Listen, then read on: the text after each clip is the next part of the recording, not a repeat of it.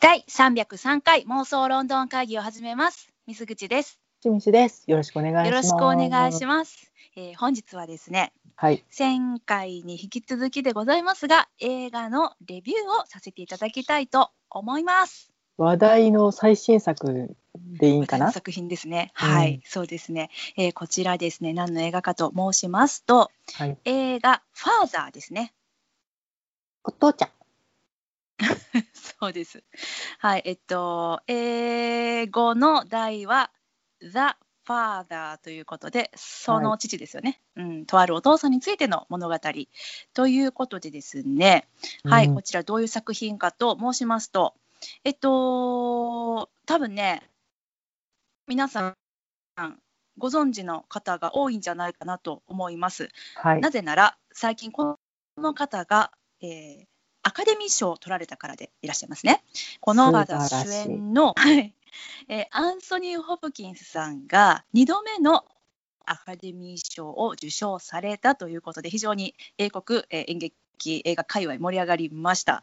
で、はい。かつですね、あのーそれだけではなくなんと、まあ、このアンソニー・ホプキンスさん、えー他にですね、まあもちろんあのノミネートされてた方いっぱいいらっしゃいまして、主演男優賞に、この方が取るんじゃないかなと思われてた方が取らずに、なんと、あのーサプライズと言いますか、え、あアンソニー取った？みたいな感じになりまして、ご本人もまさか取ると思ってらっしゃらなかったんでしょうね。えっと、その場にはいらっしゃらず、ご自宅から、あ取ったんだ、どうもありがとう的なね、あの ビデオが届くっていうね、なんかそういう感じのニュースが、うん、印象としてはほけらーっとしてたよね。そうそうそうそう。そうなんですよね。それが結うん構その日本の,、あのお茶の間のワイドショーなどにも取り上げられましてね。で、うんあのご存知だった方も多かったのではないかなと思います。はい、はいえー私はですね、えー今日撮っておとおとといかな。やっと見ることができまして、しんちゃんはもうだいぶ前に2、3週間前にもう見てたんだこのよね。パーティーン続くね。このパティーン、ごめんごめん。あのね、これはでも理由がある。あの映画館が時短ではい。上、運営されてたでしょ。かつ土日がやってなかったから、その平日に私が仕事終わってから映画っていうのができなくて、うんなので、で土日もやってないので、あ行かれへん行かれへんっていうのが続いてて、ようやくですね、この間時間があったので、行ってきた次第でございます。お待たせしん関西地方。いや、本当そうよね。それは、うん。ほんまにそう思います。東京の方もそうなのかな、今まだ、多分土日のね、営業はされてないんじゃないかなと思うんですけれども、うんうん。まあね、まあまあの無事に見れてよかった。満席、あ、うん、そうそう、満席だったよ、私が。うん。どうやった、しんちゃん。しんちゃんも満席、一個飛ばし一満席かな。そうそうそう、うん。一席飛ばしで満席で、うん。まあ、だからすごくねあの注目されてた映画であることはもう確かだなと。あとかつ、えっとまあ、批評家さんからの評判も非常に良くてもちろんいつもねあのお知らせしてます。ロッテントマトのトマトメーターですとか、うん。あと IMDB とかでも非常に高評価の作品ということで、まあ、めちゃくちゃね私も楽しみにしてやっとやっと行ってきました。ソーリー、はい。というわけでいつも通り ほんまお待たせね。前半がネタバレなしで、後半、ここからネタバレで話すよっていうところはネタバレの、えーご案内しますんでね、それまではまだ見てないって方は安心して聞いていてほしいんですが、で安すがよ、心できるかな？ですが、私ね、えっと、どういう状態で見に行ったかっていうと、はい。まあ、あのアンソニー・ホプキンスさんと、あのはい我らがオリビア・コールマンさんですね、もが、あの、うん、うもうほとんど我らがじゃない。もうそう、我らがアンソニーと我らがオリビアさんですよ。我らがえっとマーク・ゲイツも出てますよ。あめマーク・ゲイツさんも出てます。そう私おあのそ最初はさその情報知ってたのにさ久々にっていうか、やっと見に行けた時にはすっかり忘れて出てきた時びっくりしたあいたいたっけみたいな あとイモーゼンイモーゼンプーチョ 言えないね。プーツちゃん。プーツさんとかね、プーチュさんって言っちゃった。うん、そう、も出てらっしゃいます。今今をときめく。さんもね。そうですね、男前。はい、うんあのそんなにたくさんの方が出てらっしゃる作品ではないんですけれども、あのもともとこの作品をめっちゃ見たいなって思ったのは、まだアカデミーとかね、撮る前の話なんですけれども、もちろはいんこのオリビアさんとアンソニーさんの共演っていうところと、うん共演ね、競って演じると書いての方のね、共演ね。はいはい。うん。いやいや。共に演じるではなくね、うん。まあ、共に演じてるんだけどさ、うん。共に演じて競ってるよね。そういうことそういうこと。もう演技合戦っていう点とあとこれがもともとは戯曲が原作となったうん。映画だっていうところにも私はすごく惹かれまして。そういうとこあるよねしんちゃん。舞台初の作品っていうのってやっぱりちょっと興味あるよね。どう映画化するんかなみたいな。そう。もちろん映画ってか原作の舞台は見てないんだけど大体こういう、まあごめんなさいね。これからこの作品がどういう作品かっていうのを後であの説明はするんですけれども、はい。こういう作品でねあのなななんていうかなこの会話で見せる的なと、うんうんうん。で、まあ、90分じゃない。で、ああうん。なんかワンシチュエーションっぽいなとかあうん。とはそのわざわざ映画化するってことはよこの言ったら地味なシチュエーションでね映画化するってことは、これ脚本相当おもろいやつなんじゃないかなっていう期待がもちろんあるよね、うん。見る前に。うん。だよねだよね。で私は本当にあのこれ見てえっともうね見ようかなと思われてる方でどうしようかなってえちょっと見ようかな？でもまあネタバレなしのところまでは聞こうかなと思ってらっしゃる方は何も聞かずにもうこのままですねご覧になった方が良いかと思います。ねはい。そうだよね。いやもうね、な見てよかったなって思う作品いろいろあるんやけどすごい、あの超大作とかね、うんあるある。ううんんうん、もうもちろん思うしすごい歴史大作みたいなのも、うんわこれはみ映画館で見ていてよかったなって思う作品もたくさんあるんやけど、うんこんな地味な作品を映画館で見てよかったなって思うことってあるかなっていう。久々だね。うん本当に久々もうなんかあの脚本的あと映像的演出的な仕掛けもさることながらですよ、うん。もうさることながら逆やな、えっと、アンソニー・ホプキンスさんとオリビア・コールマンさんの素晴らしい共演もさることながら、うん。えー脚本そして演出、うん。もう素晴らしかったです。ちょっともう舌をぐるぐる巻きました私は。あよかった。舌を打ったんじゃないのね。よかったよかった。もうね巻く下なくなるぐらい巻いちゃった。もうえー、みたいなあまりに素晴らしすぎてこれははい。久な々ヒットです。はい。はい。未見の方はぜひともまたちょっとうん。映画館の状況もあれなのうで、んちょっと条件厳しいかもしれないですけれども、うぜひ見ていただきたいですねいただ。きたいですね。はい。で、まあ、すいません、ちょっと私のせいでね、こうレビューするのが遅くなってしまったので、もしかしたら上映感とかも全然減っちゃってるかもしれないし、なんならちょっと終わってるところが多いかもしれないんですが、うんどうか皆さん、あの未見の方ですね、あこういうレビューしてたなっていうことをあの覚えておいていただいて、もしくは来年の手帳にですね、ファーザー配信になったら見るって書いてください。ぜひぜひです。もうこれは絶対生きてるうちに見た方がいい。うん、来年の手帳持ってる人少ないですかね。あのさ今年の手帳でもさ、ちょっと来年のさ、ああ、その年間スケジュールとかね。そうそうそうそう、そこにちょっと書いておいて、できたらお願いお願い。はうんっていう感じです。はい、というわけで、あのまだネタバレしませんが、これどういう映画なのかっていうのを、えっと公式サイトなど見ながらですね、ちょっとご紹介させていただきたいと思います。これですね、あの素晴らしいです。ゴールデングローブ賞は4部の4部門ノミネノミネートされまリしてバノン。みたいになってるよ。もうねちょっと難しいね。うん、で、まあ、アカデミー賞も最有力って言われました。結局あのアカデミーの方は、えーうん主演男優賞アンソニー・ホプキンスさんとあはいと脚色賞ですね、うんをあの脚,、えー脚本手掛けられた2人の方が、えっと取られております。はい、えーこれはどういう作品かと言いますと、はい。とコピーがございます。はいオスカー俳優共演で描く、うんうんうん今年最高の感動作。うん数々の栄誉に輝く傑作舞台を驚異の演技と画期的な表現で映画化うんというそういう作品だそうですね。なんか売り文句の一つとして、うん、いまだかつてない映像みたいな、うん、うん、うん。なんなんだっけ？えっ、と。ま、前になんかこう見たい映画ご紹介の時になんか言ってたやつ。そんなん言ってたっけ？うん。いまだかつてない映像体験みたいな。あーそんなん言ってたことをね忘れてますけど、すごかったよね。飛び出すアンソニー・ホプキンス。もうあんな VR 私初めてっていうそういうわけじゃないんだよね。飛び出さないです皆さん。アンソニー飛び出さない。ちょっと待ってでも待って。アンソニー今まで飛び出したことないんじゃない？映画館で。これ飛び出させた人最初にすごいよきっと。もう横にオリビア・コールマン来るからね。そうそうそう。何の話やねん。はい。っていう映像体験ではなかったね。うん、そういうのではなかったです。ただ、もうなんか本当に、えっと、ごめん、読むわ。えー、とですね、インタラクションの部分読みます。はい。はい、えー主演は羊たちの沈黙でアカデミー賞に輝いた名優アンソニー・ホプキンス。はい老いによって記憶を失っていく父親を演じ、メディアからは涙が止まらないと絶賛され、うんオスカー前哨戦の賞も次々と獲得。2度目の英会の距離が日に日に近づいている。あ、これね、多分ね、オスカー取る前の文章ですね。取りましたよ、イエーイイエーイはい。父を支える娘には、女王陛下のお気に入りで、アカデミー賞を受賞した、受賞したオリビア・コールマン。そうなんですよね。はいオリビアさんもアカデミー賞取られてましたね。素晴らしいうん、。素晴らしい。はい。で、えー父の世話と自分の人生の間で葛藤する姿をリアルに演じ、深い共感を集めた。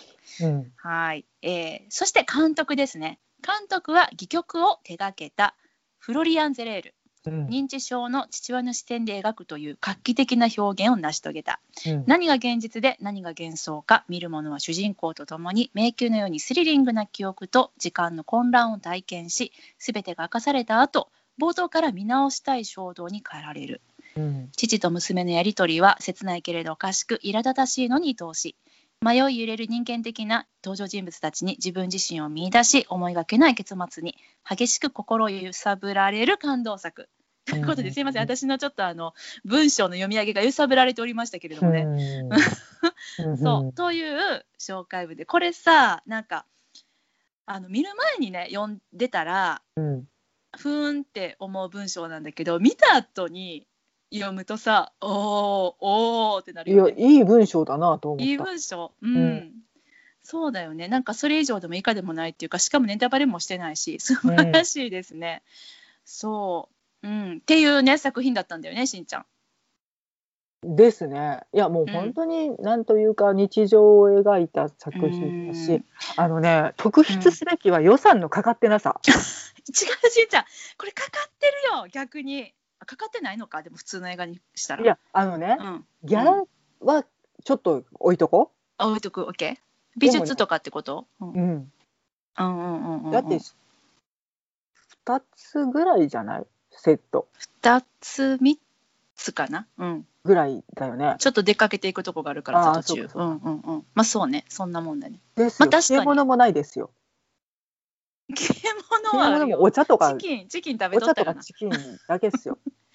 まあ確かにね。CG ないっすよ。しあるかもしれへんで。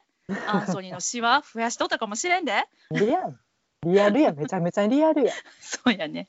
そう、さえっと、80歳の役を、えー、83歳のアンソニーさんが演じられたってことでね、うん。まんまでしたね。うん、でそでもこれちょっとギうんャラってさっき言ったけど、うんアンソニー・ホプキンスさんもオリビア・コールマンさんも、う。うん、ちょっとこれギャラ度外視しても出てんじゃないかなっていう。いや、これはね、いや、本当にそう。あの、ん実際、えっと、この作品ね、えっと、もともとが、あの、舞台劇だったわけなんですけれども、えっと、フランスで上演されたお芝居でして、で、うんそれが、あの、フランス最高峰のモリエール賞だったっけな？うんうんうんうんモリエールで合ってる？私、あれうんといつも間違えるんだよね。あの、まあいいや。うん。そう、フランスのね、モリエールさんがあるからモリエールでいいんじゃないかな。うん、そうだよね。えっと、まあイギリスにいうところのオリビエ賞みたいな、アメリカのトニー賞みたいな賞が、まあ、フランスにあるんですけれども、それ取りまして、まあ非常にですね、あの人気を博した作品で、で、もちろん、あのウエストエンドにも、あの、えー進出、進出って言い方おかしいのかな。ウエストエンドでも上演されまして、うん。うん、この時に英語に、えっと、本案された方が今回も映画の脚本に、えっと、一緒に、えー原作者の方と2人で、えー書かれておりますね。うん、はいはい。ですです。ちょっと待ってよ。今えーっとあはいはいはい。えーっとうん。フロリアン・ゼレールさんがもともと英語の、英語じゃないや。フランスのですね原作書かれた方で、でクリストファー・ハンプトンさんうん。はい、私にとってはですね、償いとかの脚本書かれてた方ですね。はいうん印象深、かったね。あのすごく、うん、あの有名な方でいらっしゃいます。が、えっと一緒にですね映画化にあたって脚色をした。かつ、うん。この原作のフロリアンゼレールさんが今回初の長編映画も務められたってことで、だから舞台作った人がそのまま映画版も作ってるっていうそういう状態なんですよね。うん。うん。で、えっとまあ、ウエストエンドでも、えー舞台の上演されてかつあのアメリカブロードウェイうもん。進出しまして、トニー賞とかも取ったんじゃないかな、確か。っていう本当に本当にすごくあの舞台界でも話題になった作う品ん。だったということでね、うん。うん。いや話題になるわよこれ。なるよね。そう。でそうなんですよ。だから、えっと、予算の話ね、う、うん。んで その時は、えっと、これですね。ちょっとどんな話かっていうのを軽く説明すると、まあえっと、アンソニーさんっていう方がいらっしゃいまし いらっしゃいまして。あ80歳じゃなかった。81歳だって公式的には。ああオッケーオッケー。うん、これねなんで同じ名前なのかっていうともともとフランスで作られたあのうん。舞台、うん。だったんだけど今回映画化するにあたってどうしてもこの、えー原作者の方がですねアンソニー・ホプキンスにやってほしかったんだって。で、うん。そのためにわざわざあのロンドンに舞台を置き換えてうん。でだからこの主人公の、えーおじい様もお名前はアンソニーだし途中で生年月日を言うシーンもあるんだけど、うんうんそれもアンソニー・ホロビッツさんの生年月日っていうホことでロビッツさんじゃないからね。間違えた。ホプキンスさん。妄想ロンドンあるあるです絶対やるやろなと思って待ち構えてたわ今。自然にやっちゃったよ。アンソニー・ホプキンスさんだって本まで一緒なんだよ。そんなさそれってさもうなんやろ。ねそうなるよねみんな。画面に大きくアンソニー・ホプキンスって書いといて。書いとく。アンソニー・ホプキンスさんです、うん。えっ、とだから当て書きなんだよね。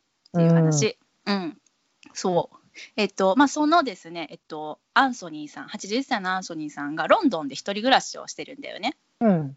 うん、で、えっと、まあ、だんだんその、地方症うん。っていうんですか、ですね。うん。うん。まあ、こちらは記憶が薄れ始めていたと書かれてますけれども、の症状が出始めていて、で、娘のアン、これがオリビエ・コールマンさんが演じられてたあの娘さんなんですけれども、あのお父さんのことを心配して、えーいわゆる介護人ですね、を、うん。あのつけさせてたんですよね。うん。でも本人としてはこんなあの介護人なんかいらんみたいな、俺は一人で大丈夫っていうね。そうそうそう。それどころか俺の時計をあいつは盗んでるんだみたいな。よく聞く症状だよね。その認知症の。うん。うん。なんかこう取られたんじゃないか妄想だったりとか。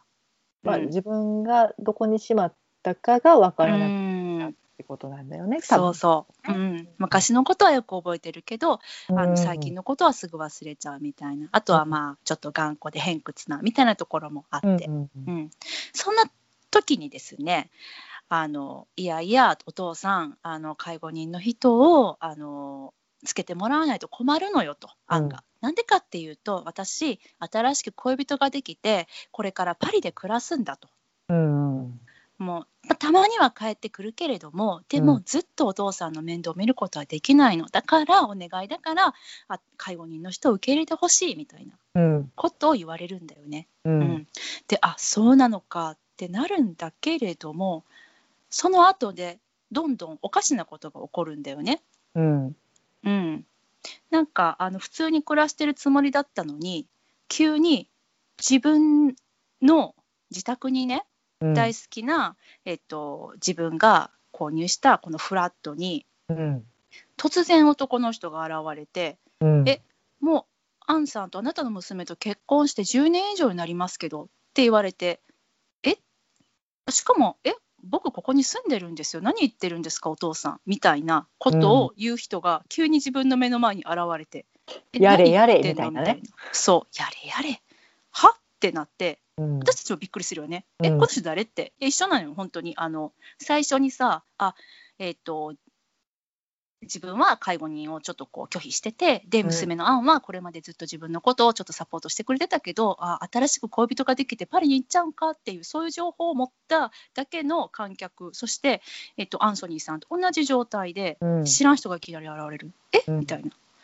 で、しかも、あの、なんかわかんないけど、私たちが最初に見たアンちゃんだと思っていた娘さんと全く違う顔の人が現れて「うん。何言ってんのお父さん私あんよ」みたいなことをねなんかこう言い出す人が現れたりとかで、うん。あれ？これってちょっと待って。ひょっとしてさこのお父さん騙されてる？みたいな。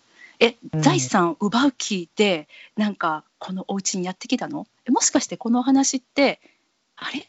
なんか人情ドラマだと思ってたけどサスペンスなのホラーなのみたいな気持ちに、うん。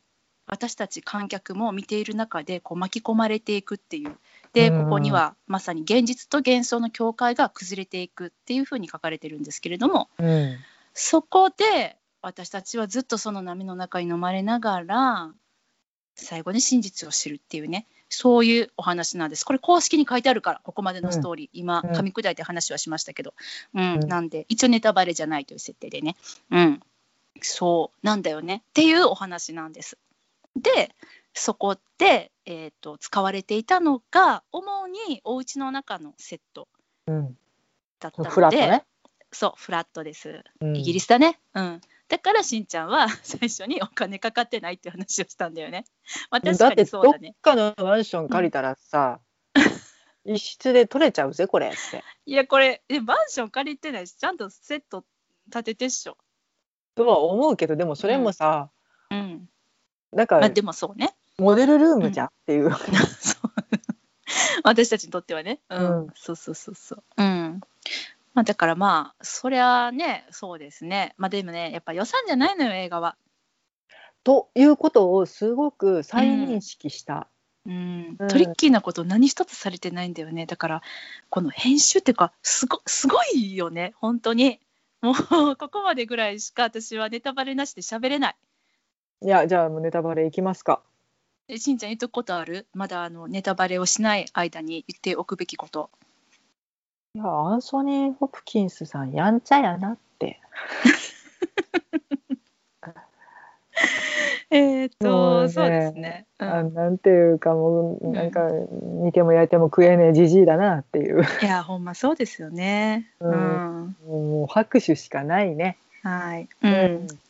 まあかな。えっとそうだね。拍手だね。はい、うん。でえっと、私ですね、もうここまでしかネタバレなしで喋れないと言いましたが、ちょっとこう、うん。メモを見返してみれば、いくつかそのままね、お伝えできるようなことがありましたので、ちょっとお伝えさせていただきます。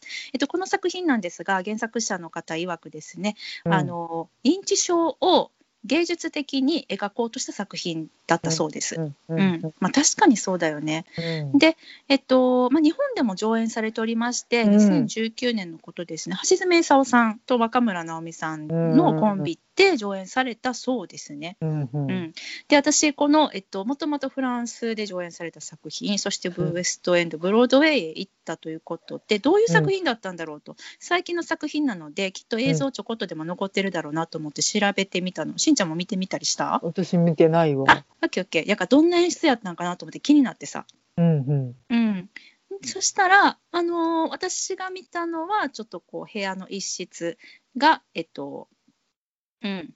あのーで私たちが見たようなやり取りが行われている、その、うん。ちょっとこうぎゅっと短くした宣伝の映像かながうん。あったんですけれども、あの私たちが映画を見て驚いたその、えっと、映像的脚本的な仕掛けっていうのが、うん。えっと、映像的な仕掛けっていうのはもちろん、うん舞台ではできないものもありますのでその辺どうなってたのかなっていうのがちょっと気になっていろいろ調べたんだけれども、それはそれでねあの舞台は舞台であそういう方法でそれを表してたんだなっていうのがとても面白かったのでこれはちょっと後でしんちゃんにシェアさせてほしいなと思っております。でえっと私としてはこれはですねそうクリストファー・ノーランさんの「メメント」っていう作品、うんうん。しんちゃんはちょっと見てないかったかな、ね。うんと思うんだけど、うんうんうん、これは初めて見た時にうわ何これ？新しいもの見たと思ったんだけどそれと匹敵するようななんかこう新体験だったなっていう感想です。うん。うん、えっと本当にねうわーっていう感じよ。メメントこそあの メメントこそお金のかかってないあの作品なんですけども商業映画じゃなくてね、あのだから本当にこういう作品から生まれるんだねそのすごい映画ってっていうのをあの、うん思いましたね。ほいほいほいほい。えー、っとうん。そう。そんなとこですか？選ばれなしだとね 語れないのかな。なことはないんだけど、ね、そんなことはないよ。そんなことはないよ。で私はね最後号泣しちゃった。うん、うん、そう。ずっとアンソニーの視点で見てたからね、うなんかもうあれは泣かずにはいられないなっていう感じで。でも泣いとって私だけかもしれへん。なんかもう。周りの人たちスンってしてたもんだって。スンってしてたというか私はあっけに取られたかな。あーそっかそっか。そうよね。うん。うん、そう。でなんかその認知症の方をね扱う映画っていうのはさよくその役者自身がその人をどう素晴らしく演じるかみたいなそのように見せるかっていうのがやっぱり問われるじゃない。だってうん。言ったらさ認知症になったことがない人うんが演じるわけだから。うん。うんけど、まあ、この映画はさそれはもちろんそうなんだけどでアンソニー・ホプキンスさんのあの 演技っていうのがもちろん素晴らしいのはそうなんだけど、うん。でそれでめちゃくちゃその配給会社さんめっちゃ推してるけどでも、私はやっぱり、まあ、それプラスしてね作品そのもののシステムとか世界観の作り方を持って、こう認知症とはこういうものだっていう感覚をねなんかこう私たち観客の頭をこうパカッて開けてさチップ埋めてあげたぜみたいな。なんか VR 体験してみなみたいな。そんぐらいなんかリアルやったなって。うん。アンソニー・ホプキンスさんはそのシーン、そのシーンをうん。一生懸命にうん、演じてらっしゃるだけなんだよね多分。そうなの。本当そうなの。聞いた？アンソニーからその話。うん聞いた聞いた。この間電話してさ「Zoom 飲みしとってなんでやねん。やりたいわ そう私すごい気になってさアンソニーさんのその演技法といいますかメソッドね。いろんなメソッドがあるじゃない。うん。であのインタビューも見ちゃった。うん。ああそうなんだ。うん。しんちゃんはそれは見てない、見てなああもうじゃあ本当にその通りでございましてしんちゃんの今言った。えっとね、うん。アンソニーさん自体はねまずその演技そのものいうん。に関してなんだけど、えっとうん。私はあれこれ役に対してね私ってあのアンソニーさんね。私はあれこれ役に対して考えたりとか分析せずにねただうんセリフを覚えてるだけなんですって、うん。うんなんかそれがアンソニーさんの演技メソッドだそうで、うんうん。うん、で今回に関して言うとその自分の父がね亡くなる前の3週間っていうのがすごく似てたんだって、その今回のアンソニーさん演じられたアンソニーさんに。うん。うん。でそれを思い出して演じたらしくって、うん。であのアンソニーさんご自身もお父様にねあのとそういう、えっと娘のアンさんに対しての態度、うん。似たような態度をこう取られてたらしいの。うん。お父様からね。うん。うん、で自分自身が息子である自分がそのお父さんの目を見るのがとても怖かったっていう、うん。そういうのをすごく覚えてたらしくって、うん、であのその時のことを思い出してお父さんの真似をしてただけだよって、うん、それよりもセリフめっちゃ頑張って覚えたよって言って。もうセリフ覚えただけや 分析も何もしてないみたいな。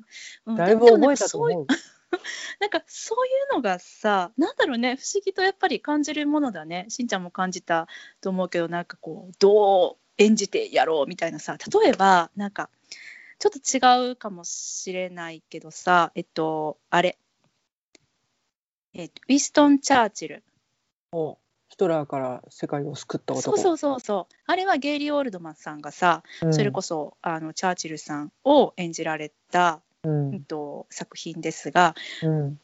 まあ、もちろんねその今回の作品はとのその人物の違いもちろんありますよ。実在した人っていうのと、うん。あの架空の人物かつあの自分にに当て書きしてくれてる作品っていうのとうん。全然違うんだけど、うん。あれはゲイリーさんはその見た目からあと彼の仕草一つ一つ、うん。過去の映像を見たりとか、うん。あのその言ったら振付師みたいな人が、うん。そうそう振付師みたいな人がいてさ、うん。あのどういうふうに体を使うとより彼らしくなるかみたいな、うん。そういういろんな方向からの役作りっていうのをしていたのに対して、うん。今回は本当にアンソニーさんは、まあもちろんセリフもあるしここからこういうふうに動いてっていう指示はあったと思うんだけど、うん。なんかその映画の中でこうすごく自由にというかのびのびと、うん。ねそこに存在してたなみたいな。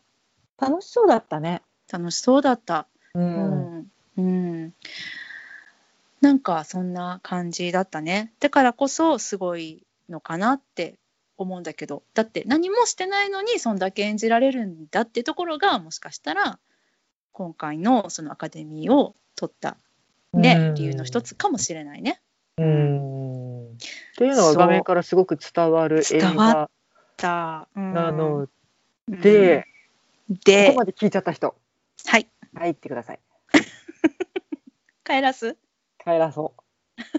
帰っていただこう。お引き取りいただこ OK。お引き取りいただきましょうかね。はい。じゃあそんなね、あのーはアンソニーさんの演技見たくなった。え、一体どんな、どんな演出なの？どんな脚本なの？ちょっと興味が湧いたって方は、ここで、えースイッチオフの時間やってまいりましたので、スイッチオフお願いしたいと思います。じゃあ、しんちゃん、スイッチオフの号令お願いいたします。う。はい、またお会いしましょう。スイッチオフ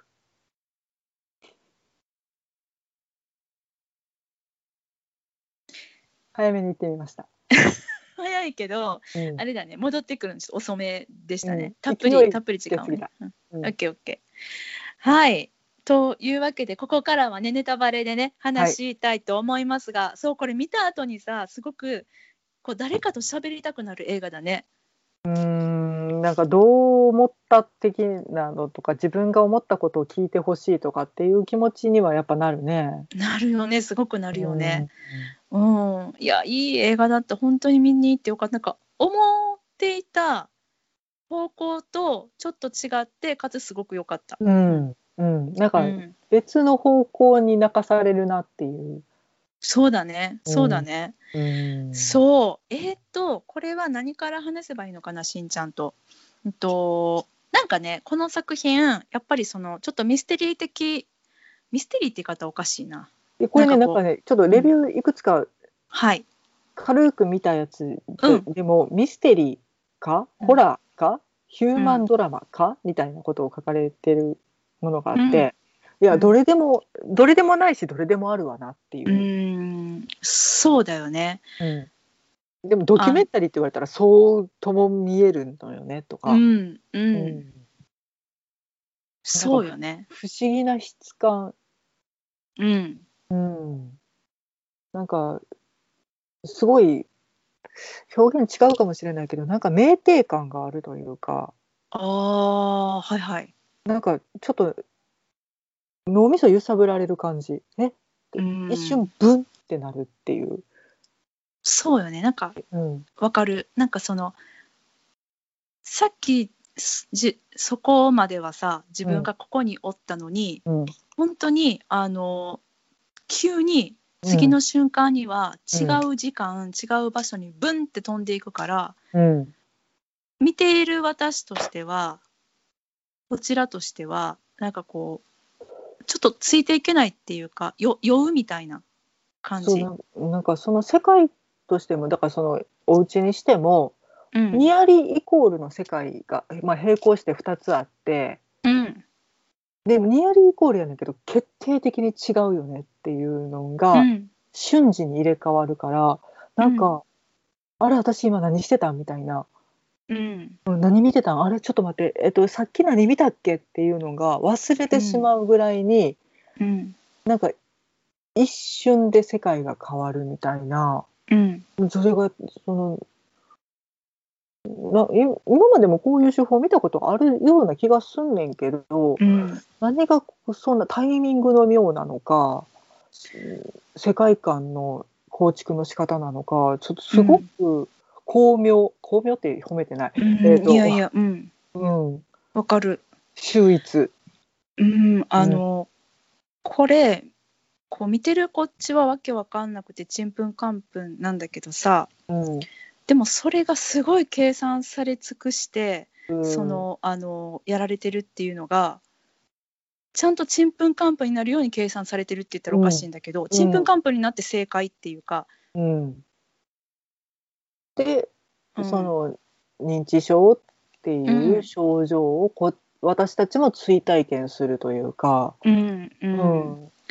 これはねすごくあのそうだから最初にさ娘であるはずのあんちゃんと喋ってて、で、うんと、またどっちもオリビアさんやから分けにくいな。そうそうあのねそうなんだよねえっとコールマンさんとうん そう分けた方がいいのかなコールマンさんとですねえっと、うんウィリアムズさんいや、案言ったら1、案2でいいんじゃない？分かった。案1、案2にしようか。でも、案まあいいわ。うん。えっ、と、いや、本当の案でいいんじゃない？案1でいいか。まあいいや。うんごめんごめん。案1でい本当のきましょう。案が案1ね。案1。うん。まあ、案1がさ、うん最初に出てきて、もちろん私らはその案が娘やって思って見てるうんじゃない。うんで、その、直後って言い方おかしいな、その後で続くシーンで、うん。と私たちはその続くシーンっていうのが、えっと、次の日なのか、そのあんちゃんがあ帰ってしばらくした後なのか、ちょっとわからないけれども、とにかくその映像の作り方としては、えー表現の仕方としては、なんか同日の違う時間帯、もしくは1日後、2日後ぐらいの話なのかなと思ってうん。見てるわけなんだよね。最初にあんちゃんがもうこれ以上お父さんの面倒を私がずっと見ているわけにはいかなくてパリに行かなくちゃならなくなったっていう情報を持って、えっと、アンソニーさんがまだそのフラットに、えー自分一人で、えー介護人を拒否しながらちょっと住んでるって思ってる状態のところにうん。うんあのアンニーが現れるんだよね、うん。まあ、その前になんかこう謎の男が現れるわけだけどさ、うん。で、アンニが現れてさ、あ私たち一番最初に見たアン1の人とアン2の人が、あれ？違うんだけど、でもアン2の人は、え、もともとアンだったように振る舞ってるし、あれ？でもアンソニーさん、これ、誰？って顔して見てるし、え、そうだよ、え、どっちが正しい？アンなん？あれ？って、なんか騙されてんのかな、私たち観客はって思うよね。うん。でなんかそういうようなことが何回も起こり始めて、どんどん最初は考察していくというかね。そう最初はそれが認知症のせいだっていうふうに私たち観客すらもそれを思わなくて、うん。あの認知症の人が主人公っていうのも分かってるんだけど、うん。でも認知症の症状が見せている情景なんだっていうことを、私たち観客もこう認識ができなくてえなんか騙されてるのかな？あのこの家乗っ取られたりとかすんのかな？この人たち娘だって名乗ってるけど実は悪い人らなのかなって思った瞬間なかった？ある。あったよね。でもそれってさ、それこそが認知症の人が抱く感情なんだろうなっていうのを思った時に、うん。うわ認知症ってそうなんかって思って怖くなったよね。うん。ななんかうんとめっうんちゃ知ってる面で来るけど、お前誰なんだっていうのが、うんうん、なんか私たち知らんはずうんうん。その感覚がすごい真に迫ってきていや、うん。ほんまにお前誰やねんっていう、うん。うん、その時になんか多分アンソニーホアンソニーとうん。なんか多分同化しちゃったんだよね、共感しちゃったんだよね、うん。1回目の分で。そう。一回目でブンってきたね。うん。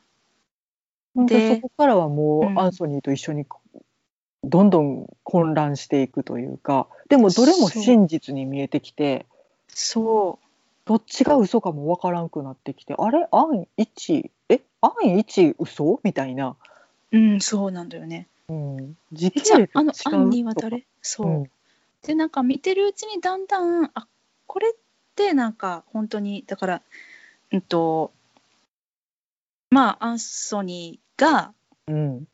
認知症だからゆえにうん見えてる世界なんだろうなってそれを見させられてるんだなっていうのはうん。だんだん分かってはくるんだけど、うん。だったとしたらじゃあこれは何なんっていう、うん。あの新たなその疑問っていうのは観客の私たちの心には芽生えてきてうん。細かく細かくね、うん、あれはねもうすげえ体見やったね。うん、でなんかその、うんあはい、あごめんえどうなんで、ぞどうぞ。うん、いやあの最初にねあの、時計なくなったって言って言ってたやん、うん。取られたんだって言って、うん。で、はあ、またかみたいな感じで安一がさ、うん。えっと、時計の場所をいつも隠しててうん。場所が分かんなくなってしまうところを取りに行ってっていうシーンがあったけど、うん。私はさ私たちはさその一般的な知識として認知症の人たちはよく物なくすとか、うん。あとまあ取られたんだみたいな妄想を被害妄想を抱くことがあるっていうのも分かってて、うん。ああそうなんだなって思って見てたけどもなんかこれをずっとそのアンソニーさん目線で視点で見てるとうん。いやいや時計取られたって思っても仕方がないよなみたいな気持ちになんかなるのよね。しかもまたさ取りに行ったさ、アン一がさ、なかなか返さへんやん、ね返してよ時計。そこ返しに行ってから物思いにふけってくれやって。窓見てんじゃねえよチキン見に行くとかさいやもうええやんみたいな。うん。さっき時計渡したりやと思ったよね。うん。それは思った。ずっと思ったままうろうろキッチンにおるから、いやいやいやいや はよしてはよして。そこな。うん。そうだよね。いやでもなんかそのなんやろな。えっと、途中でさアンソニーさんも言ってはったけどさ、うん。ほらすぐこうやって私のことを認知症のボケ老人だと思ってそういう扱い方をしてみたいな、うん。お薬飲みましょうとかそうじゃないんだよみたいな。薬なん。て一人で飲めるんだよって怒ってたけどさ、うん。あーなんか認知症の人たちに対してのその接し方うん。そうしないようにしようって私すごい思った。なんかそういう気づきというか、なんなんか多分そういううん。それがあやふやになってしまうっていうことに対する恐怖感も絶対持ってはるからこそ、うん。ウィークポイント疲れたから起こるとかっていうことなのかなと思って、うん。あの私らもさ今でもよくあるやん分かってんねん。もうほっといてくれや！っていう分かってることあるある。言われたらうん。一番イラッとするっていう。うんうん。分かってるよ片付けるよみたいな。何歳ですか？一人で片付けられるもん。ででも自分で片付けが苦手って分かってるから、うん。言われたら一番イラッとするみたいなのが、うん。多分あるんやろなって思って、うん。でそこをなんか見事についてくるローラちゃん、えーとローラちゃんね。うんいやその、うん。ローラの配置も,、すごく巧巧でやっぱこうあれ言っちゃうな、うん、巧妙なんだな。あれはすごかったね。そとても有能な介護人として、う、うん、そのあのアンソニーを唯一ご機嫌にできる人物として描かれてて、うん。ローラの前ではすごく、はい、テンション上がってご機嫌で踊っちゃうみたいな、うんうんでもそこにもちょっと仕掛けがあってっていう。うんうんそうよね。アン一がね、連れてくるんだよね。今度こそ、この介護人だったらお父さんどうっていうので、一回やってみてうん。うん。一回やって、これで OK やったら、あの、私パリに行けるしぐらいの感覚でね、うんうん連れてくるんだよね。うん。うんでも一目見てね、気に入っちゃうんだよね、アンソニーさんはね。なぜなら、自分が大好きな、えっと、次女うん。のルーシーにそっくりだって言うんだよね。うん。うん、あそうなんやと思って。若いのよねこのまたローラちゃんが。もちろん、イモージェン・プーツさんが言えたあのうん。演じてらっしゃいますので、お若いです。はい、で、うんと、すっごいなんかこの方やっぱこういう役をやらせるとピカイチだね。こういう役ってそんなたくさん見てないけどさ、なななんか天真爛漫というか、うん、あのーなんやろ。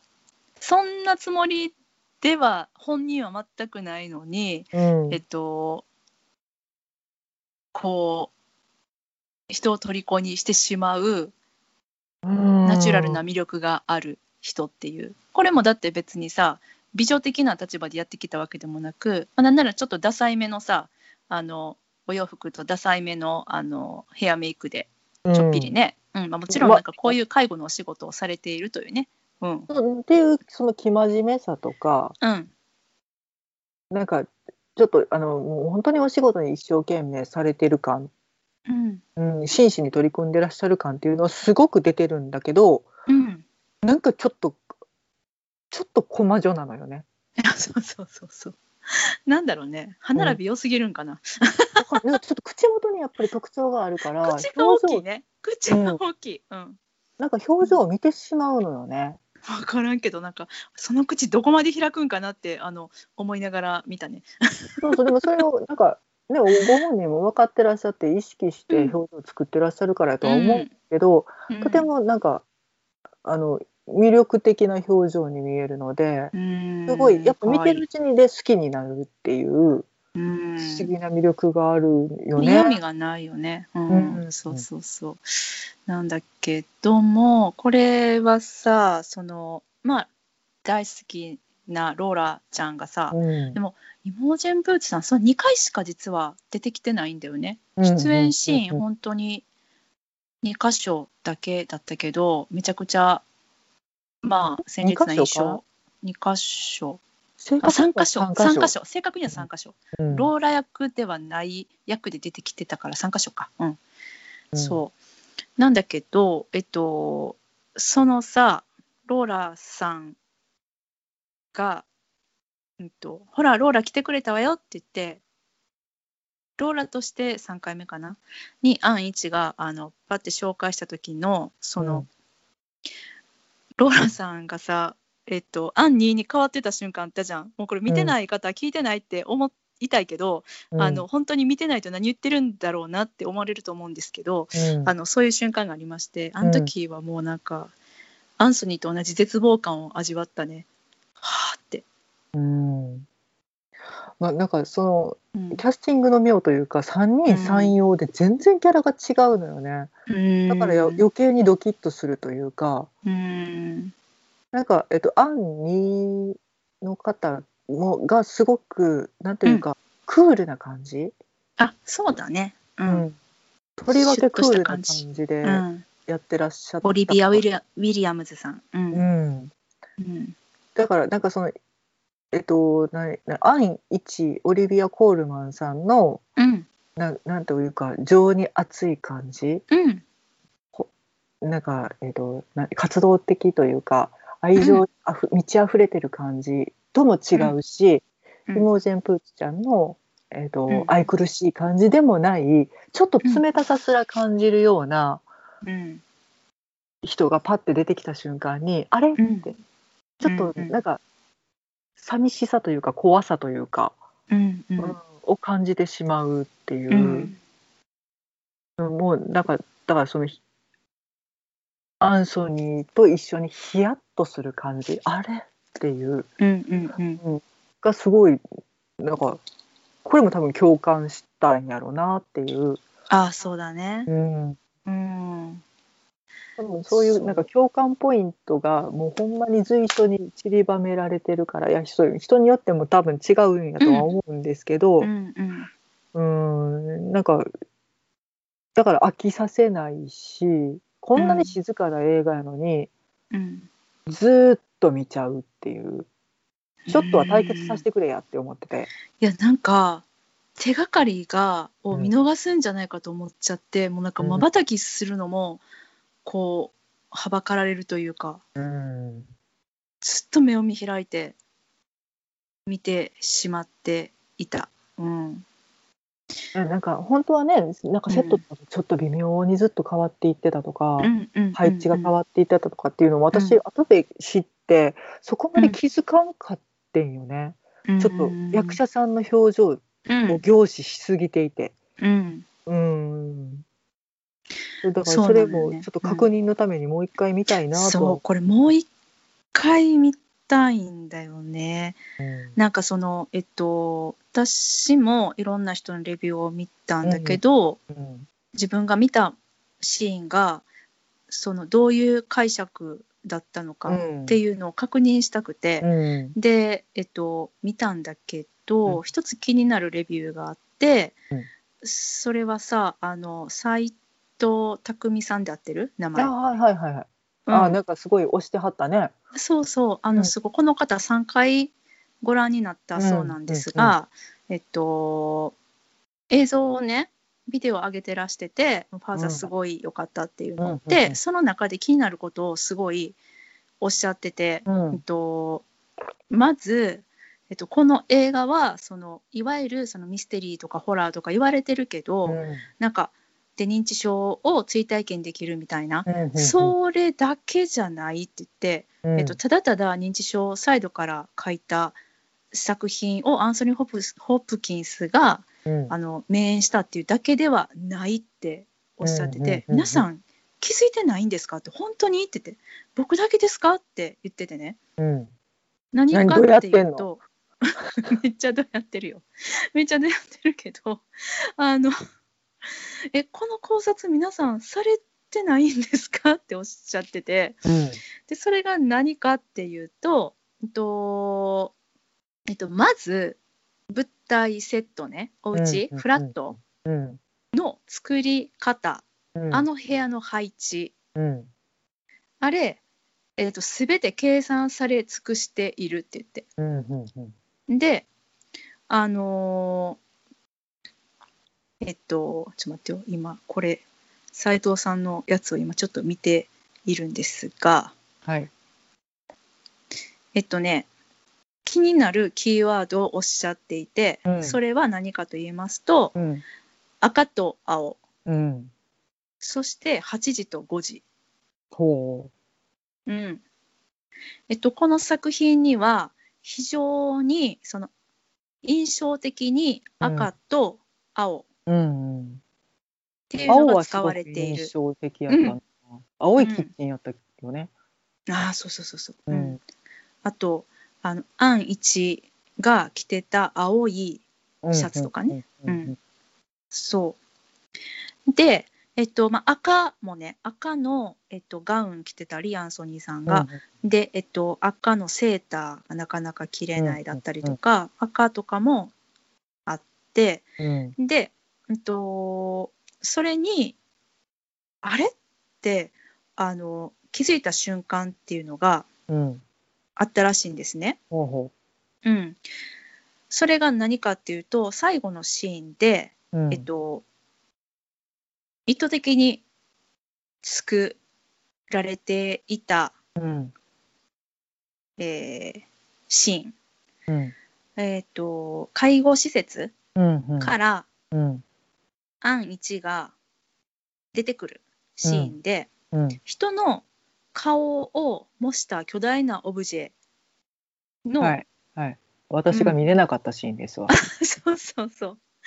横を通ってそのアンさんが介護施設から出てくるんだけれども、タクシーに乗り込むかなんかやったよね。そうですそうですうんうんうんそうです、そのシーンでうん。えっと、えー、斉藤さん曰く、うんえー親って思ったそうなんですね。うんうん。うん、で建物がまた赤と青色がベースだったそうなんです、うんうんその建物の外観が。うんうん、ですぐに映画をもう一回見ようって見直してうん。そしたらあいろんなことの辻褄が合う部分っていうのとわざとずらされてる部分というのに気づいたと、うん。それがその言った赤と青の配色、うん。あと家具の配置や建物の設計。うんそして8時と5時っていう時間。うん。でその時間に合ってるであろう人たち。うん。あと本人にしか気づいてない虐待を受けてる可能性。うん。っていうのにはっと気づいたっていうんだけど私はその、えっと、もう一回見直してないのでうん。わかんないんだけどそうん。の赤と青うん。っていう色っていうのとあと8時と5時っていうのがえどういう意味合いだったんだろうっていうのが、うん。すごく分からなくて知りたくてしんちゃんに聞きたかった、ねえこれなんなん？いやわからん。私も これ晩飯食っとう時間も明るいってこれロンドンやなと思いながら見てたけど、あ確かにね。めっちゃ明るかった、ね、夜や言うて夜8時ややったけど、うん、めっちゃ明るかったけどね、うん。そう。で、うん、すいません。なんかでもちょっとあの今映像を見返しながらあの喋ったんで同じことだらだら喋ってたって申し訳ない。うん。うん、でえっとそれでねめっちゃ気になってそしたらうん。私の大好きなさ、あのえっと歌丸さんライムスターの歌丸さんがはいはい。されてる映画のレビューのね、うんうん。えっとやつでもファーザー取り上げられてて、うん。アフターシックスジャンクションかな。うん。うんでそれも聞いたのね。でいろんな人のレビューを私見たんだけど、やっぱり歌丸さんのレビューピカイチでうわすごいなと思って聞き入ってしまったんだけど、うん。歌丸さんがおっしゃってたのはねやっぱ青って言ってたんだよね。あの何回か見てらっしゃると思うんだけど、青に注目してみたらうん。違う物語が見えた的なことをおっしゃっててえー、なんなんと思ってしんちゃんに聞きたかった。ねなんなん？いやわからん。いやそのな なんていうんですか、あのうん。うん施設がうん。妙に青いなとか、あーうんうん。壁紙がすごい。いやなんかやっぱクールダウンするために青の壁紙を使うとかっていうことは普通にあることやから。うん。それでなんかなと思いながらじゃあそれにしてもすごい印象的な青やなって思ったのは覚えてる。最初のさそう、えっと、うん。冒頭で、あのキッチンのね、うんうん。そのテーブルの上に置かれてたうん、ビニール袋2つが超青かったやん覚えてる？めっちゃ青いなと思って見ててん。あれはねなんかこう、うんあれイギリスあるあるなのかって思っててんけど、うん。あなんか。確かにイギリスにはああいうさ真っ青系の,、うん、あのスーパーの袋にあの真っピンクだったりみたいなあるもんね、うん、真っピンクのゴミ袋とか。うん。なんか、えっと、前に見たドラマ「えっと、ワイザワイヤー・イン・ザ・ブラッド」っていうのの主人公が絶対あの青いビニール袋を持ってるっていううん書類入れるのも何するのもあの青いビニール袋っていうのをなんとなく覚えてて、あれ？うん。あそれにしては印象的な青やなと思いながらなんかうん。わざと見せるようには作ってらっしゃるなっていう。うん。うん。で気にはなってて。うん。うん、ただそこがうん。なんか、その虚構と現実何かそのターニングポイントがあったのかどうかっていうのはちょっと私はそこまで見れてなくて、いや私も見れてない、うん、ちょっとね全員役者の顔にモザイクかけてくれないとバックまで見れんわ、それそうだようん、役者見ちゃおっしゃる通りでございます。うん。そうね。気になるけどね、いや自分の力で考察したいなと思い、うん、思う思う。うん、でうん。確かにいつ時間聞いても8時と5時やった。8時の方が多かったかな。うん。うん。うんうんううん。ん。朝の8時やし、うん。そなんか切り替わる時間う。とか、うん。うんただまあ虐待に関してなんだけどね私ちょっと一個すごくもしそうなんだったらうん。怖いなって思うところが2つあってうん一つはさえっとあれ。あの途中で、うん。そのあこれもう言葉で表すの難しいね。難しいけどさあの マーク・ゲイティスさん。うん。あのがさバシーンって殴るとこあるじゃない、バシンっていうかペチンっていうか。ペチンペチンペチンって何回もさ、うん。このボケ老人がみたいな感じでうん。殴るん殴るじゃない。はたく？うん。うん。シーンね、ううん。んやめてやめてって言ってあの、アンソニーさんが言ってたけれどもあれは私はその過去に、えっと、アン一が結婚していたっていう昔のその旦那さん、うん。ジェームスだっけ、うん。うん。がなんかそういうことをしていたその時の記憶なんかなって思ったんだよね。そのうんうん最初はさもちろんえなんでこんなことしてんの？ってわーってなったけど後々ちょっとこう思い返して、あこれはそういうことだったのかなって。だんだんその自分が見てる景色見せられてる景色っていうのがさ、うん。あの認知症が見せている過去と現在の記憶が入り混じったものだっていうのが見ている観客、私としても分かってくるからさ、うんうんうん。あこれは過去にあったことだったんかもしれないなと思って見てたんだけど、うん。そのえっと、なんでこのアンニーとあとマーク・ゲイティスさんが、マーク・ゲイティスさんだけマーク・ゲイティスって言っちゃうけどさ が急にさあの、彼のその、うんと、現実と過去の入り乱れたうんその世界の中になんでこの2人の顔が出てきてるのかっていうのが途中まではちょっと意味が分からなくて、うん。だけど見てたら最後の最後に、えっとうん。介護施設うん。にアンソニーさん入れられてて、うん。でえっとまあ入れられててっていうか、まあ、入っててっていうかさ、うんでそこでのあのナース介護人が、えーアンニーの顔を持つ人と、うん。あとマーク・ゲイティスさんがそのお医者さんだったってことが分かって、あ医者やったんやあれ。医者かな、うん、担当のドクター的なこと言ってた気がするんだけど、うん、そう。いやあのなんか担当してる人なのはあ分かるけど担当の。人、うんうんうん。いや全然関係ないねんけど、マーク・ゲイティスさんの職業の分からなさがすげえなっていう、それ要点です人よね。はね。うん、何職業？マーク・ゲイティスやからね。あの顔にしか目いかへんからさ。だいやそれがすごいなと思って、こいつ何者や感が。あの人さいつ見てもうさんくさいよね。そうん私だってあの人がお忍びで日本にやってきた時にさう。すごく日本らしい風景の中でなんかこう茶をたしなんでる的なさ確か写真だったと思うんだけど、うん。それを SNS で見た時にうん、あなんかこいつ企んでるのかなって思ったけど 失礼ながらにもあ越の普通に普通にプライベートで来てただけやったからね、うん、企みのスマイルを思い浮かべてたからね驚きよ。普通に笑ってただけやった、うん。な なんだよあのあのだからそのうん。えっとまあ過去なのか幻想なのかわからないけれど、えっと旦那として出てきている時の職業のわからなさ正体のわからなさと、うん。最後に出てきてまうん。あその施設の医療関係の人っていうのが出てきたのに、うん、なおお前絶対嘘ついてるやろっていう。そうだね。ううん。ん、だからあんなにもさ弟のシャーロックからさ信用されてないんだよね、あんなにね。あの必死に弟のことをさかばってたのにね。そう。っそうそうそうだね。ていうね、うん、ですけどまあそう。でそれを見た時に私の解釈としてはね赤と青とか8時と5時のこと私本当にちょっとごめんなさいうん。わからないんですが、あのあそうかと思って一番最初にさ、うんと、パリに行くことになったのってうん。言われたじゃないうん。冒頭にね。うん。その直後にまあもう施設の方に来てたのかなって私は思ったの。うんうんうん、でえっとその、まあ、施設に来てたっていうことが分かるのは作品的には最後の最後なんだけど、それまでに私たちが見せられてた見てた、うん。そのいろんな出来事っていうのは、うん。もしかしたらその施設の中でえっとアンソニーが思い出したりとかうん。体験したことうん。だったのかなって思ったんだよね。うん、でだだと？いやだから分からそういうこと。ないけどどっちでも考えられるやん、まあ考えられる。うん。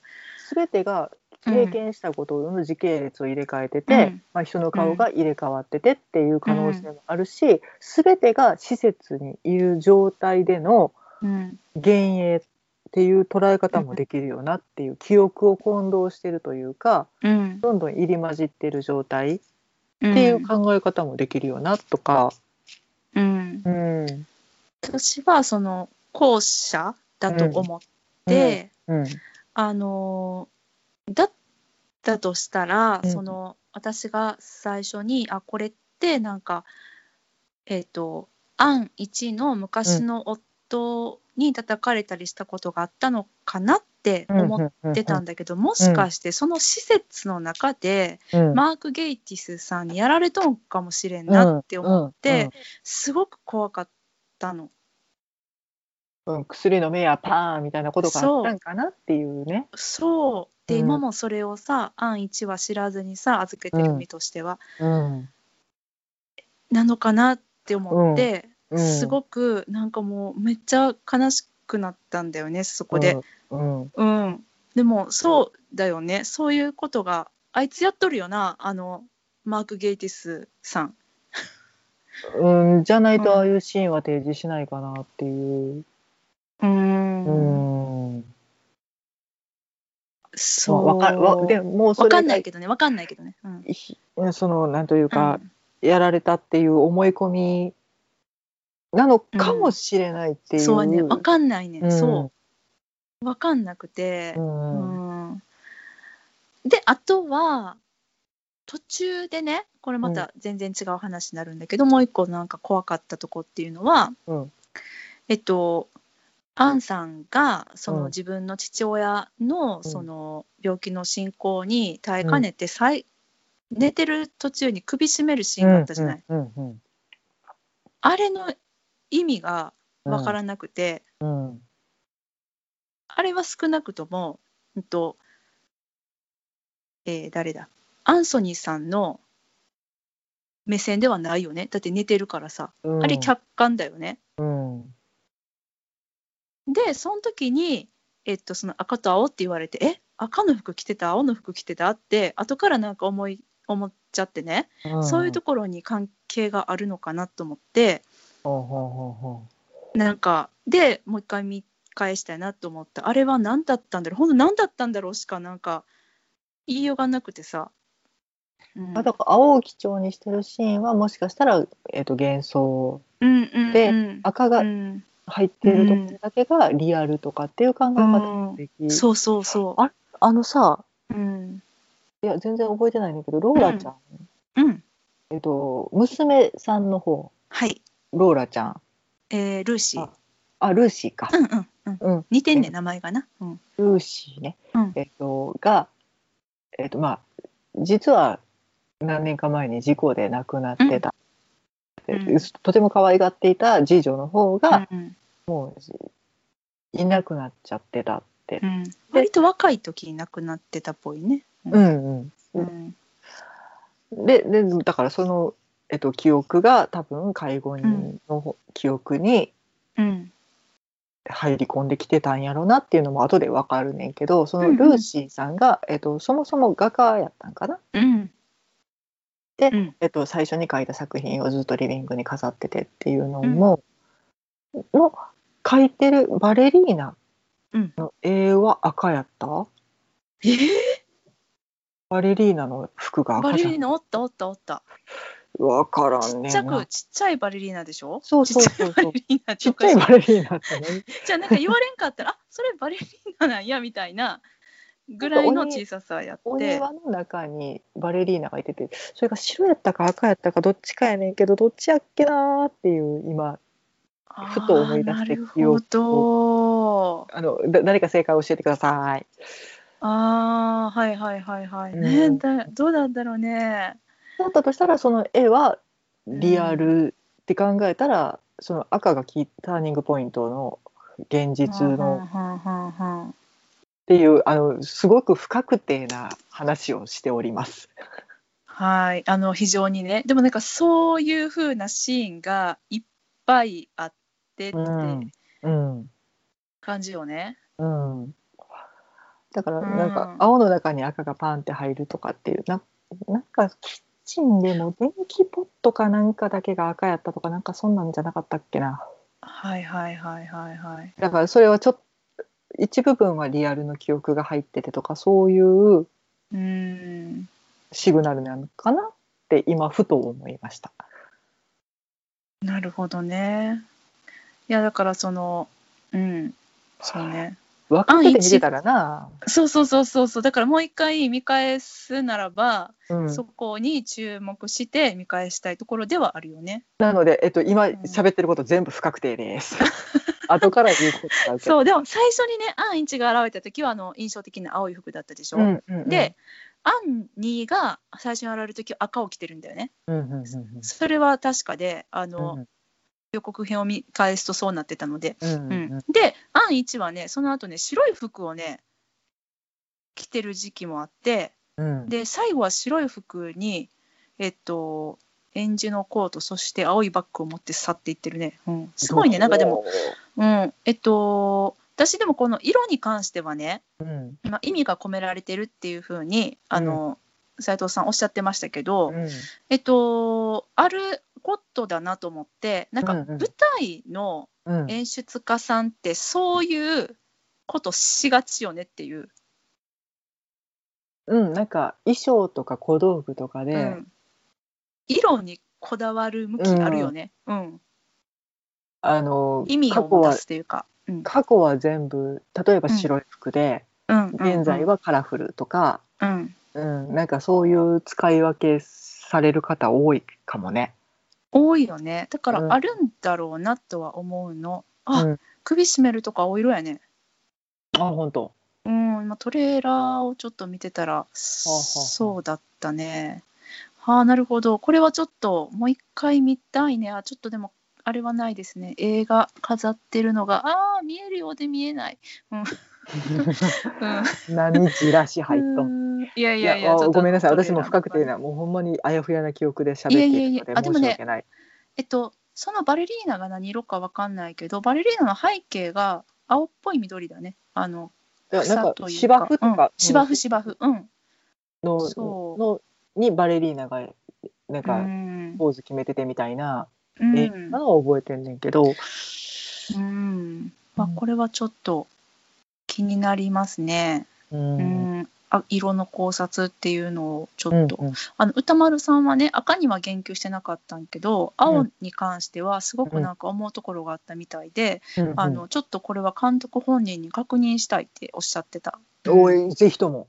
この考えに関してはって。でうん。どういう考えなのかっていうのはおっしゃってなかったんだけどね、うん。だからすごく私も気になるのでその後ちょっと。ねあの引き続きえっとウォッチし続けたいと思います。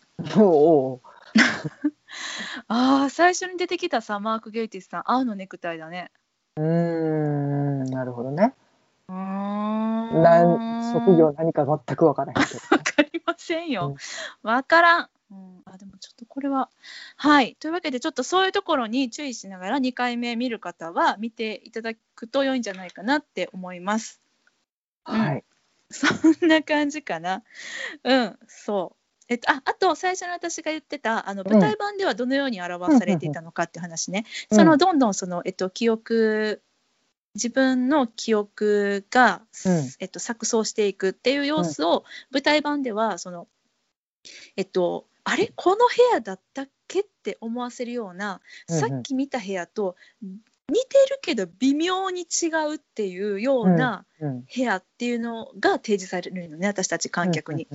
で最初はそのちょっと変わってることにすら気づかないぐらいの、うん。それを、えっと、舞台版ではだんだん舞台上のものがねちょっとずつなくなっていってたんだって、そうすることでその、えっと、認知症の進行だったりとか、うん。ちょっとした違和感っていうのを表していたみたいで。で私が見たいくつかのトレーラーではあの、うん。いろんな部分がピックアップされてたんだけど各国のね、うんでいろんなバージョンがあったんだけど、うん。おそらく想像するに最初は部屋の一室だった、おそらく一幕なのかな。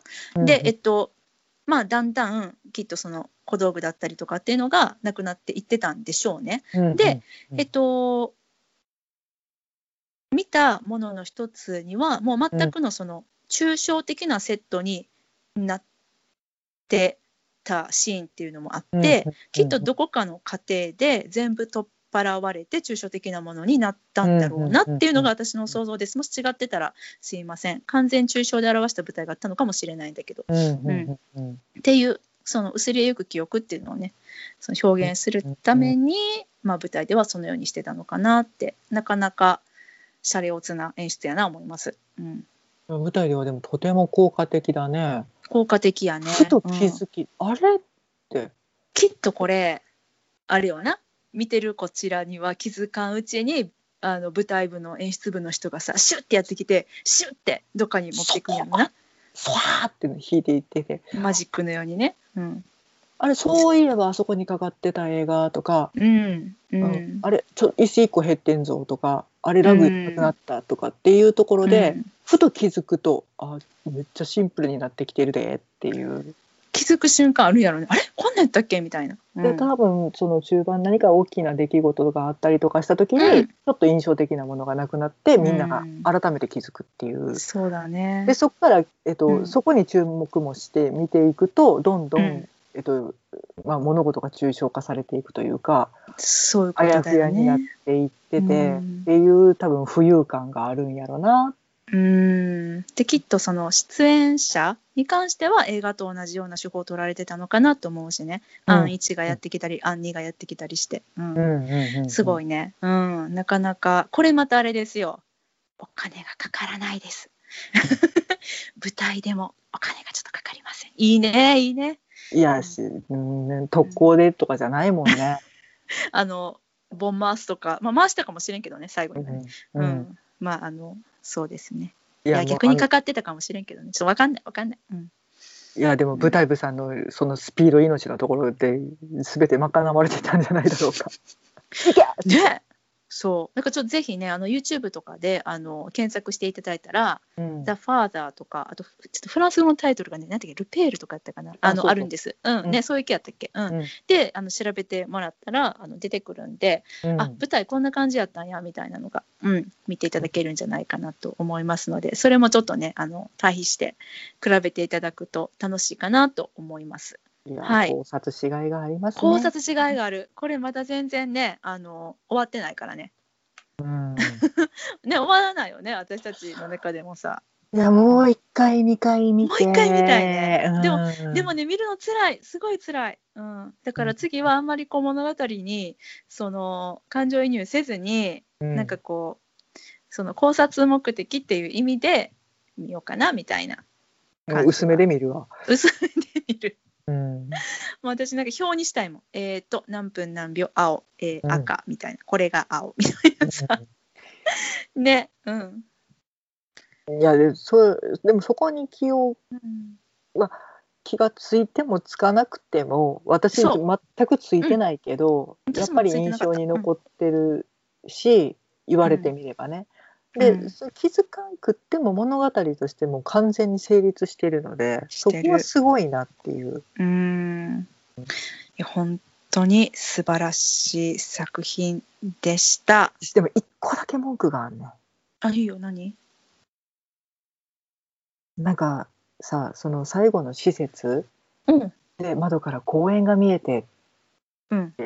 なんかに1回か2回か言っててんけど言った。最後にバーって本当にラストのシーンでうん窓の外にパンしていくのよね。うんうん。で窓の外が映ってうん。公園が映るっていうシーンの公園がただの雑木林にしか見えへんかってん公園やねん。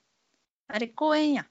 なんかものすごいそのシーンが怖くてああ。なんかイイメージとしてその施設から見える公園ってうん。パーンって開けてて芝生があってみたいな。イメージはある。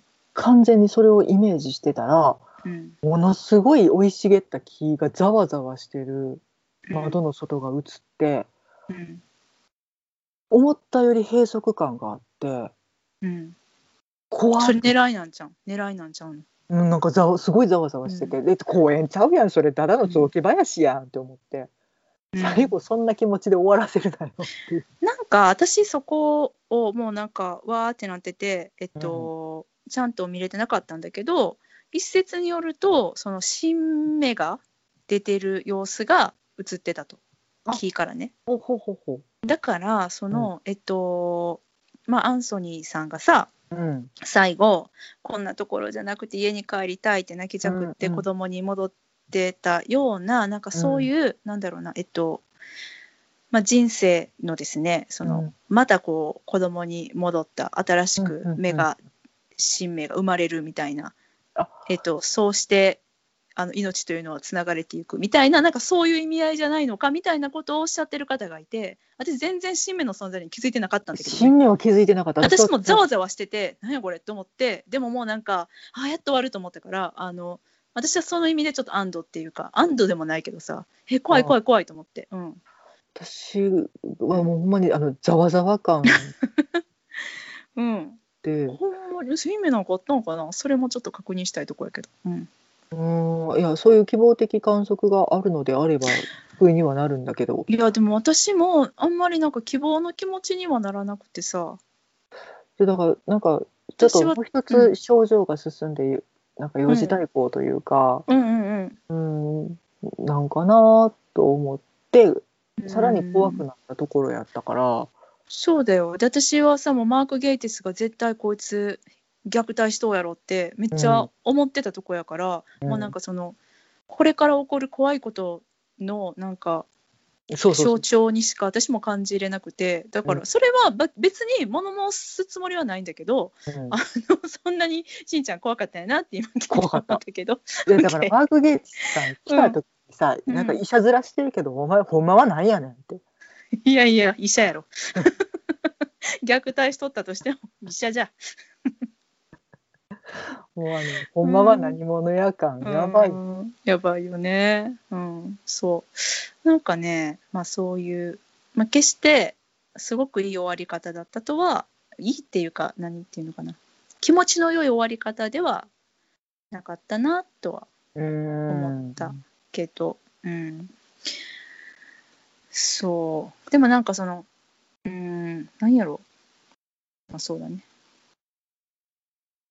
うん。